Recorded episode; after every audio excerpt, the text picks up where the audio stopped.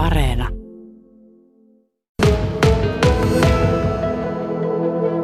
Matti Sarjolla on tässä nyt käyttänyt erilaisia sanoja tästä meidän olopaikasta, että on miesluola tai on verstas tai mitä sä oot kaikkea sanonut. Kuulijoille nyt kerrottako, että tässä on kaksi isoa huonetta. Se, missä me ollaan, niin tässä on puolenkymmentä nuottitelinettä, rumpuja useaan lähtöön, totta kai jatkojohtoon roikkaa ja sitten kielisoittimia, mitä me arvioitaisiin? 6, 7, 8? Joo, kyllä tässä on paljon soittimia. Tämä on meidän bändin tämmöinen soittotila. Ja osa soittimista on yläkerrassakin, että tänne ei mahu, mahu ne kaikki. Niitä on vuosikymmeniä varrella tullut kerättyä. Mullahan on tosiaan tämä musiikin opettaja tausta, 40-vuotinen tausta ja muusikkotausta. Ja näitä on tosiaan tullut kerättyä Ehkä pikkusen liikakin vaimon mielestä. Eikö pysty luopumaan yhdestäkään? No, mulla on tuon seinän takana neljä haitaria, niin vaimo sanoi, että et yhtä osta enää. Että niistä muuten voisi osasta kyllä luopuakin ihan hyvin.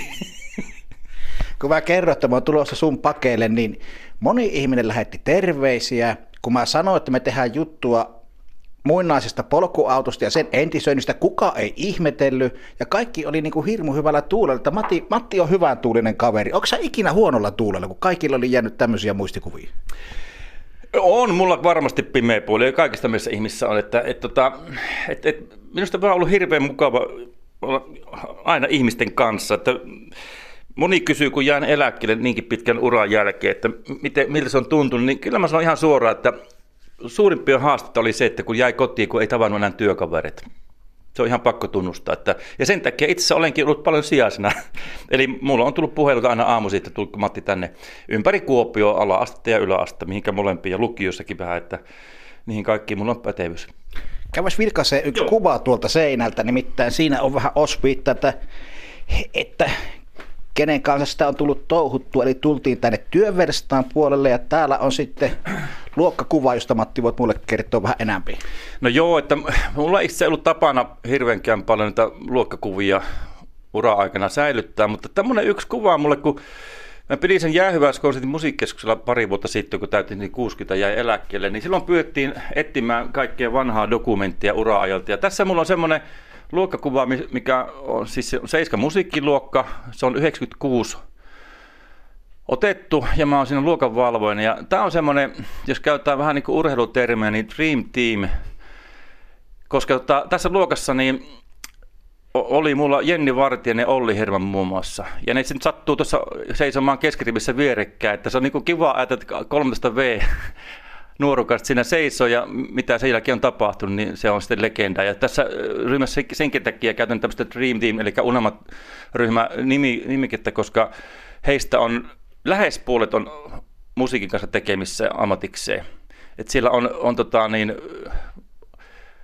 paljon eri bändeistä, muun muassa Aukseen Telkkarinen, Jaha, siellä on Miku Passossa tai muuta. Ja sitten myöskin klassisen puolen soittajia paljon ja soito-opettajia. No kun sulla on hirmu tuo toinen huone ja tämä kertoo sen, että sulla on tosi vahva muusikko ja musiik- musiikkihistoria, niin miten sä oot onnistunut sitten löytämään tämän toisen puolen? Tämä on vähän niin kuin Jekyll ja Mr. Hyde. Me ollaan pu- toisella puolella ja tässä on tolkuton määrä talttoja, ruuvimeisseleitä, sahoja, ö, sitten en edes uskalla kysyä, mitä kaikkea tuossa metallihyllyssä on, kun siellä on sen alun toistakymmentä salkkua.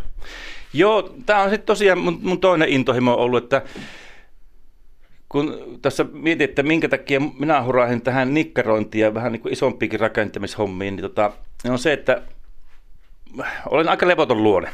Ja meitä oli neljä veljestä ja noin vuoden välein synnyttiin ja äiti, äiti sitten tietysti oli välillä ihmeessään, varsinkin meidän kahden nuoremman kanssa, kun oltiin vähän tämmöisiä ACDC, anteeksi ADHD-tapauksia, niin tota, niin, niin hän pisti meitä aina nikkaroimaan tai askartelemaan tai piirtämään tai muuta. Ja mä veikkaan, että se varmaan siitä mulle jäi semmoinen mielihyvä siitä, että on kiva tehdä käsillä kaiken näköistä. Ja, ja, tota, ja sitten itse asiassa mä opetin teknistä työtä. Mä olin alun perin, mä alun perin luokaopettaja ja sitten tietysti kun oli miespuolinen henkilö, Mä olin Vantaalla Kauksella ala-asteella ja melkein puolet minun viikkotunnista oli lopulta teknisen työn tunteja. Että tässäkin tämä nukkekoti, mikä on muistona Turun, tämä on yksi yhteen Turun talosta tehty, missä minun tytärkin syntyi 85 siellä Tyyksissä, niin tota, tämä on sitten muisto siitä ajasta. Eli sitä tein siellä ala, ala-asteen teksin työn tilassa aina työpäivän jälkeen. Siis samalla tasollahan tässä on myös viisi punaista kuorma-autoa. Mm. Mikä näiden historia? No joo, tämä on semmoinen, että Mielestäni aina kiva, kun rupeaa tekemään tämän homman. Ensinnäkin kiitos äidin ja muidenkin oppi se, että kun tehdään joku, niin tehdään se kunnolla. Ja se on semmoinen, mitä mä itse mietin, että opettajan tehtävä ei ole vaan niinku tämmöinen niinku tiedollinen jako, vaan, myöskin positi- oikein asenteen jakaminen. Se liittyy musiikkiinkin että hyvä opettaja pystyy sen, sen tiedon lisä, jakamisen lisäksi ole, antamaan myöskin neuvoa siitä, miten tehdään kunnolla asiat, eli puhutaan asenteesta. No tämä autohomma liittyy siihen, että mä pari vuotta sitten niin olin kirjastossa ja ajattelin, että Peppahan tekee puuleluja, kun mä jäin, jäin tota eläkkeelle aikaa oli, niin tota, löysin semmoisen van, vanhat lelut kirjan. Ja nämä kuorma-autot, nämä punaiset kuorma-autot, niin, niin ne on nyt mallinnettu semmoista, kun tota, Kakolassa aikoina vangit teki näitä autoja, ehkä veikkaan 60-luvulla tai 70-luvulla. Kun nimittäin nyt kun mä oon näitä joillekin näyttänyt, niin osa on ihan tunnistanut lapsuudesta, että tämä on tuttu tämä malli. Ja, ja nyt sitten, minä tein näitä sitten toista kymmentä ja osa on nyt lähtenyt jo tuonne Helsinkiä myötä. Loogisena jatkona sille, että vangit aikoinaan Kakolassa teki, niin Sarjola tekee omassa verstaassa, niinkö? Joo, niin, niin voi sanoa, että olen tänne itseni kyllä vanginut, että, että tämä, tämä on vangitseva paikka minulle. Miten sulla on koronakevät täällä nyt sitten hurahtanut? Minkälaisia projekteja sulla on ollut? Kyllä tässä on mulla mennyt korona sikäli mukaan, että minun elämä ei oikeastaan ole muuttunut käytännössä. Että, että, tota, ennenkin on luontoliikuntaa tullut harrastua vaimon kanssa ja, ja sitten just näitä nikkaroita, mulla on tämä, tosiaan semmoinen, että kun mä tänne omaan kaikkein pyhimpäni pääsen, niin mulla menee täällä he, helposti monta tuntia ja on soitellutkin täällä tuossa toisen seinän takana, että, että sikäli tämä on ollut mulle tosi kiva paikka myöskin tämmöisenä aikana. Sä sanoit, että asiat pitää tehdä kunnolla. Mites esimerkiksi tämä purjevene, mistä olet mallintanut, onko kaikki sillä tavalla kuin pitäisi? No kyllä se itse aika pitkälle tuotiin kanssa haasteista. Tämä, tämä, tämä pienosmalli on se, semmoista veneestä, mikä meillä oli aikoinaan yhden pariskunnan kanssa. Monta kesää seilattiin. Se on vanha purjepuuvene. Ja tota, sitten keksin tässä, kun korona alkoi, että, että tota, niin, teenpähän nyt siitä muistoksi mallin ja hain netistä sen, tämä on niin sanottu saaristoristeilijä, jos se mikä meillä oli, oli Turun telakalla joskus 1920-luvulla rakennettu. Sitä, sitä muuten kun aina puhtaalle puulle hiottiin kaverin kanssa, niin kyllä oli niin tiukkasyinen puu, että moni kävi ihastelle, että ei, ei ollut tehokasta tuo puuta. Mutta semmoinen tarina tuohon, että sekin on sitten semmoinen muisto siitä, että ei ole vain valokuvaa, vaan on ihan sitten niin kuin konkreettinen malli sitä purjevene, jossa on siis ihan pieniä yksityiskohtia tänne fiksailtu. Eikö noiden kanssa ikinä mene hermo, saattaa sormi vähän tärähtää ja riittääkö se edes suurennuslasin teho siihen, kun yrittää katsoa, että saa se hollille? No ei, kyllä mä tota, niin palaan siihen, että, että kun mulla on sellainen periaate kyllä ainakin näiden käsitöiden suhteen, en tiedä kaiken, kaiken muun suhteen, mutta jos johonkin ryhtyy, niin tekee kunnolla, että, että tota, minusta ihan tylsää niin jättää tuleville sukupolville semmoisia, että linnunpönttöjä. Voi ne linnunpönttötkin olla hyviä, mutta se, että jos tekee niin kuin, sama kuin tämä polkuautokin, niin kyllä mä tähän, en tiedä montako tuntia käytin, mutta kyllä tästä tuli tosi hyvä. Että mä rakastuin tähän, tämä on niin lapsuuden malli, tämä, panin Facebookin kuvan tästä, niin tuli tosi kivoja tarinta.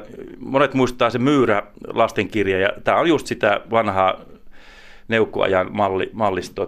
Tämäpä se oli, mikä minua rupesi kiinnostamaankin, että mistä tämmöinen pieni polkuauto sulle on tähän ylipäätään tullut vastaan? Nämähän on antiikki tavaraa, raha-arvoista tavaraa ja varmaan keräilijöitä kiinnostavaa. No joo, kun, en tiedä, ehkä se just on se, että kun mä, mä oon nyt aika paljon tuonne someenkin pistänyt tästä mun harrastuksesta, nyt puhutaan tästä käsityöharrastuksesta, niin, niin, tota, niin liittyy sikäli, että, että eräs tuttavani, joka sai sitten perintönä kaiken näköistä tavaraa ja miettii, että osa tavaraa oli semmoista, että ihan suoraan kaatopaikallekin olisi voitu heittää. Ja tämä oli just semmoinen, tämä oli tämän todella huonossa kunnossa ja sitten he pohtivat, että kellekin tämmöisen voisi antaa, niin ne keksi, no joo, Saarilla Matti ottaa Ja nyt sitten mä oon tosi iloinen, kun mä tämän sain, koska tästä tuli ihan älyttömän nätti. Turkoosi.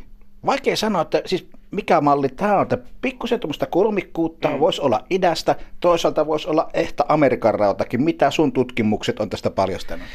Mulla on yksi sellainen kaveri, joka harrastaa Amerikan rautia. Mä en nyt muista, oliko tämä niin Chevrolettia vai mitä, mutta, mutta tässä on jännä juttu, kombinaatio niin neukkumalli malli ja sitten tämmöistä Amerik- Amerikan herkkua, että en tiedä miten tämä on, mutta tota, ja sitten tässä yksi kans, malli voisi löytää tästä Nukkumatti-sarjasta. Sieltä löytyy myös, kun ihmiset pani Facebookiin sitten semmoisia lisää niitä, niin se oli ihan hauska se efekti, kun mä tämän kuvan laitoin, niin alkoi mahdoton muistelu.